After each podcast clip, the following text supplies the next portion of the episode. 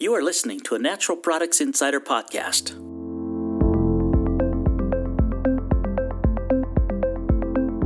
With Sandy Almendarez, Editor in Chief.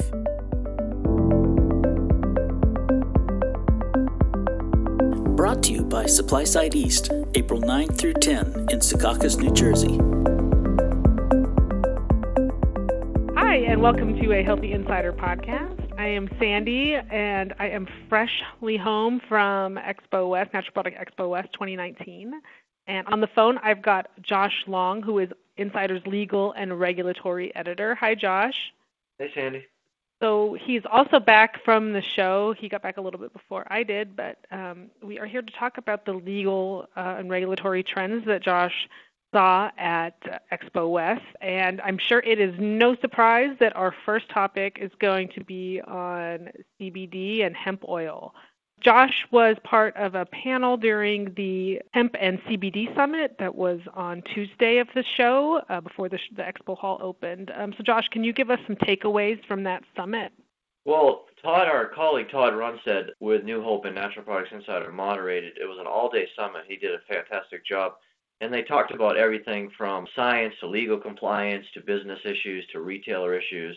It was a fantastic uh, day all things CBD. There was uh, the room was absolutely packed. It was actually an overflow room where people were watching um, watching it on a video screen. So let's just say the amount of interest in CBD is phenomenal.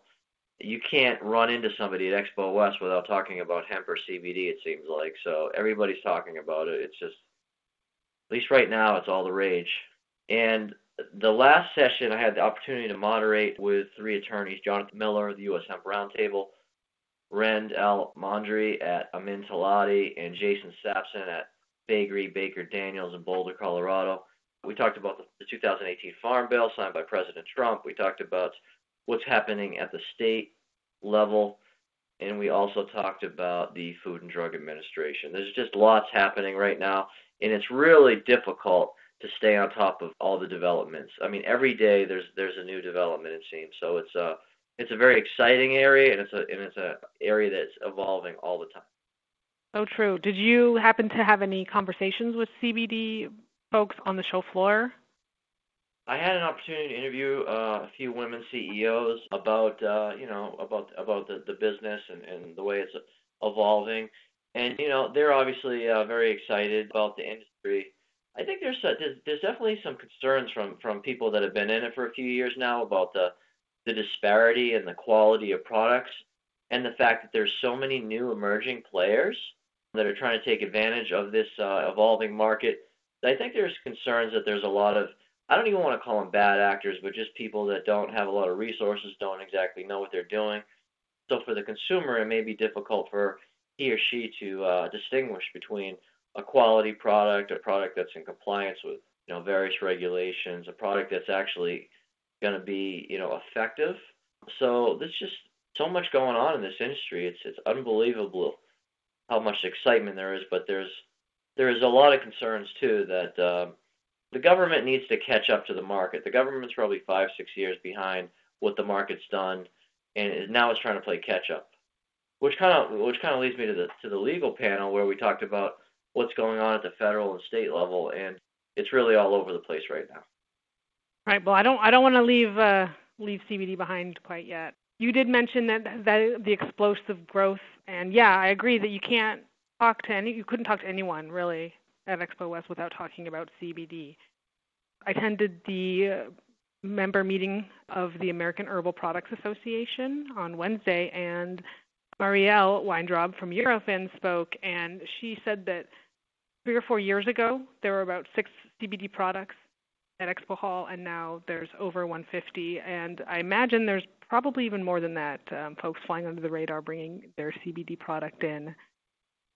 And oh, yes, there's yeah, there's just tons tons of interest. And again, um, an AHPA panel said what we need or we need some CBD standards so folks like consumers as well as the the brands who are bringing these products to market understand that the quality issue. We need some sort of standards that everyone's going to follow that's applied you know this is full spectrum means this you know and uh, we need to make sure that uh, the i mean standards beyond just the 0.3% thc level which uh, was mandated by by the farm bill she's predicting that there's going to be a bottleneck in production scale up you know there's not going to be enough product to to supply the demand and that's of course always a recipe for adulteration and quality concerns um, our biggest concern uh, is going to be if there is a, a, a safety issue as, as more and more money is poured in and there's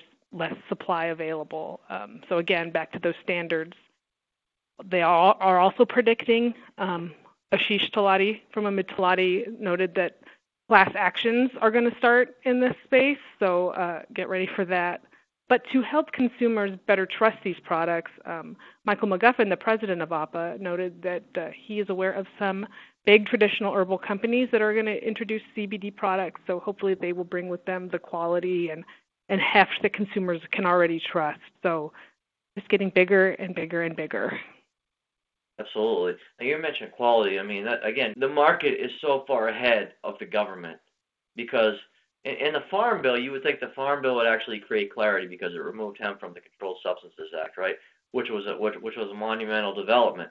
But it also didn't preempt states from um, regulating the production of hemp and having more stringent laws on the books. For example, you know, prohibiting uh, the sale of hemp-based products in their state. They can't interfere with interstate commerce. So, let's say you have an 18-wheeler. He's going through a very conservative state. Law enforcement in that state can't can't stop that uh, truck from moving on to his you know destination point if he's carrying a truckload of uh, farm bill compliant hemp.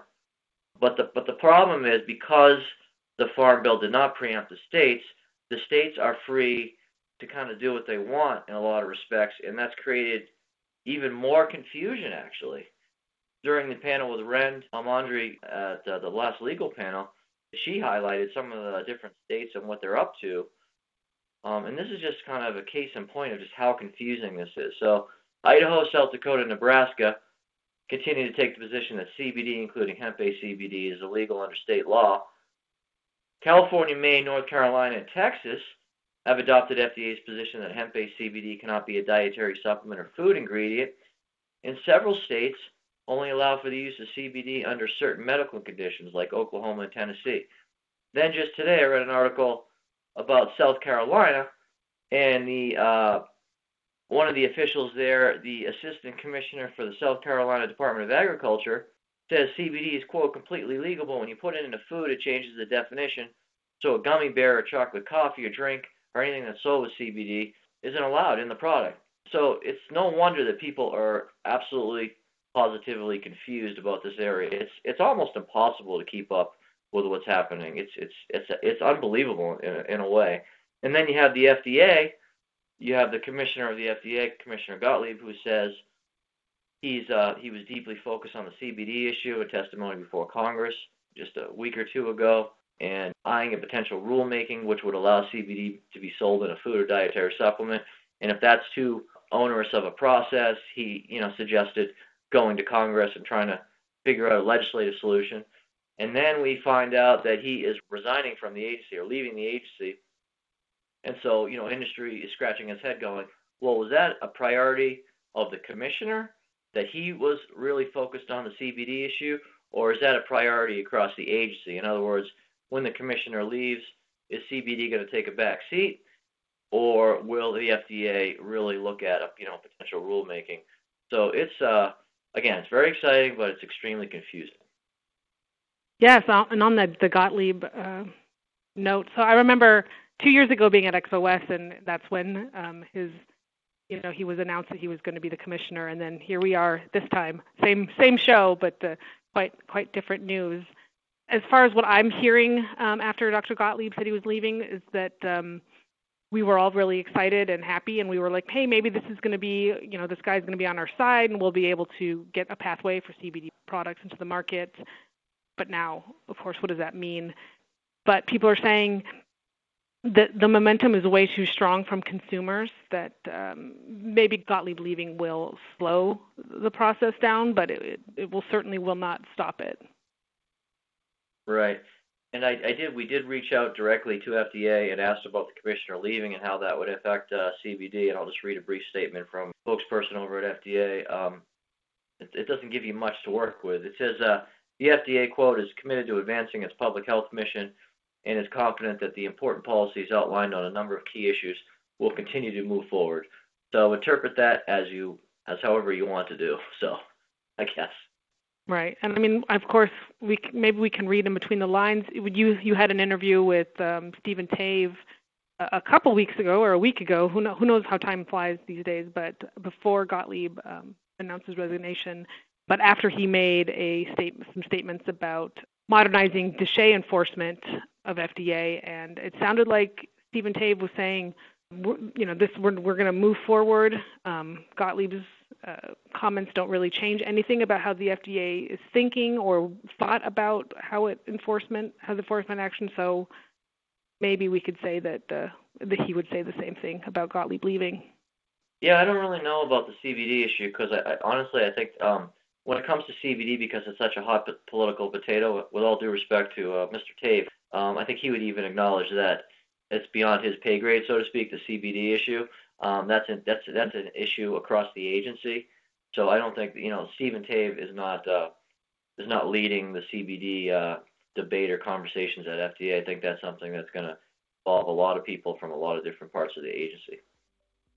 Interesting. Well, thank you so much, Josh. Is there anything else to cover before we let you go? No, I think it, I think it's just all CBD, all hemp, all the time. well, thank you so much, Josh, for being our legal eyes and ears at Natural Products Expo West this year. All right, Sandy. Thanks. For more award winning podcasts from industry experts, go to insider.com and click in the podcast section. You can also find us on Apple Podcasts by searching Healthy Insider Podcast. Hit subscribe to never miss an episode. To join the conversation about the supplement industry, leave a comment on the podcast's Twitter, Facebook, or SoundCloud accounts. This episode has been brought to you by SupplySide East, April 9 through 10 in Secaucus, New Jersey.